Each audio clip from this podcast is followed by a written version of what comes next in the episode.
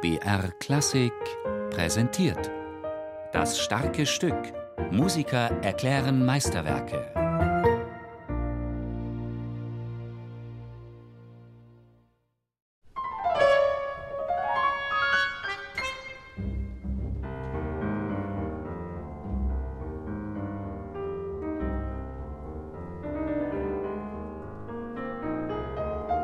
Gleich zu Beginn des Konzertes gibt es ein Zitat, die ersten 3 Töne aus Beethovens Sonate Appassionata.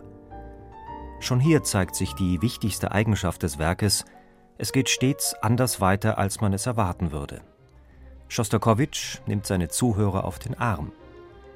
Wenn das Publikum bei der Aufführung meiner Werke lächelt oder direkt lacht, so bereitet mir das große Befriedigung, soll der Komponist einmal gesagt haben. Diese Worte könnten das Motto des ersten Klavierkonzertes von Dmitri Schostakowitsch sein. Bereits in seinen 24 Präludien, die Schostakowitsch im selben Jahr 1933 komponiert hatte, zeigte er eine leichte Neigung zum Humor. Im ersten Klavierkonzert herrschen dann Satire und Komik vor. Hier zeigt sich der noch unbekümmerte 26-jährige Komponist in der ganzen Pracht seines Talentes, sagt der Pianist Yefim Bronfman. Das Genie von Schostakowitsch in kurzen Worten zu beschreiben, ist äußerst schwierig. Einerseits ist er ein sehr ernsthafter und tragischer Komponist. Doch was mich an seiner Kunst besonders erstaunt, ist seine immense Bandbreite. Besonders in diesem Konzert erfand er sehr viel Komisches und Unterhaltsames. Manchmal scheint es mir, wir wären im Zirkus.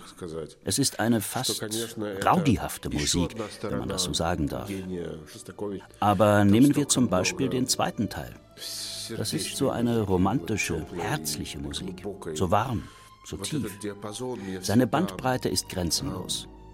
Man kann ihn mit Beethoven vergleichen oder Mahler.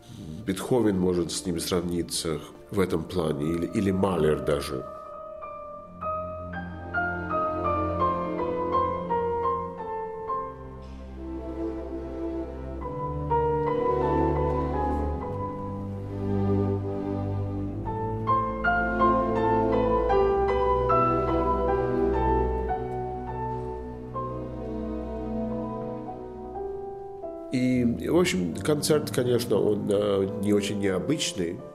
Was speziell dieses Konzert angeht, es ist ein sehr ungewöhnliches Werk.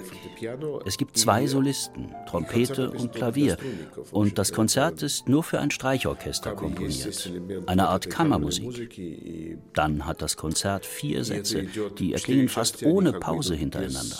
Das gibt dem Werk eine gewisse Geschlossenheit. Es ist kein langes Stück, aber darin ist so viel konzentriert.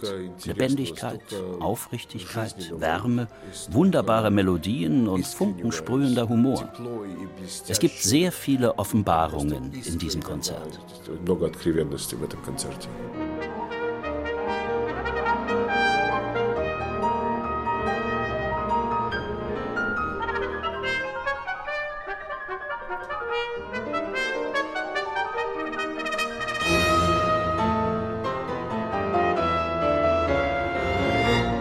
Das Bauprinzip des Klavierkonzerts ist der ungewöhnliche Kontrast.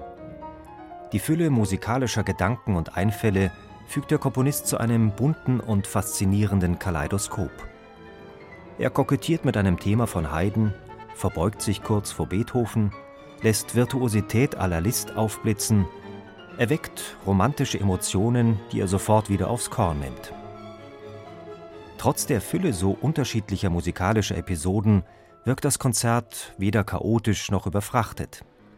Der junge Schostakowitsch behält mühelos die Balance und zeigt dazu meisterhafte Beherrschung des Klaviers. Schostakowitsch wollte ursprünglich Konzertpianist werden, war jedoch nach dem Misserfolg beim Chopin-Wettbewerb 1927 in Warschau so bitter enttäuscht, dass er die Pianistenlaufbahn aufgab und sich aufs Komponieren konzentrierte. Die Kunst des Klavierspiels half ihm übrigens, die Hungerjahre des Bürgerkriegs zu überleben. Als Klavierstudent begleitete Dmitri Schostakowitsch Stummfilme am Leningrader Kino. Es scheint, als habe der Komponist seine Schwäche für den Stummfilm im ersten Klavierkonzert bewahrt. Zum Beispiel am Ende des Finales, nach der Kadenz, da gibt es eine Passage beim Klavier, als ob man tatsächlich im Stummfilm die Geschehnisse musikalisch begleitet. Einerseits ist es ein Stummfilm, andererseits gibt es da Anspielungen auf Jazz, auf Scott Joplin.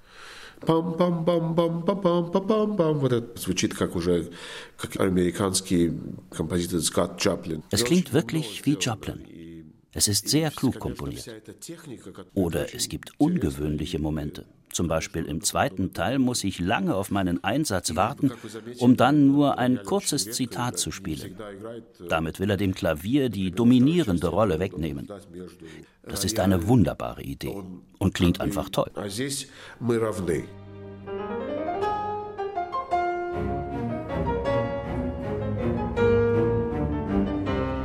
Das Finale ist nach dem großartigen lyrischen zweiten Satz, der den magischen Moment des Friedens zwischen allen Beteiligten besingt, und einem kurzen, überleitenden dritten Satz eine reine Hetzjagd. Hier herrscht wieder die spritzige, parodistische Stimmung aus dem ersten Satz.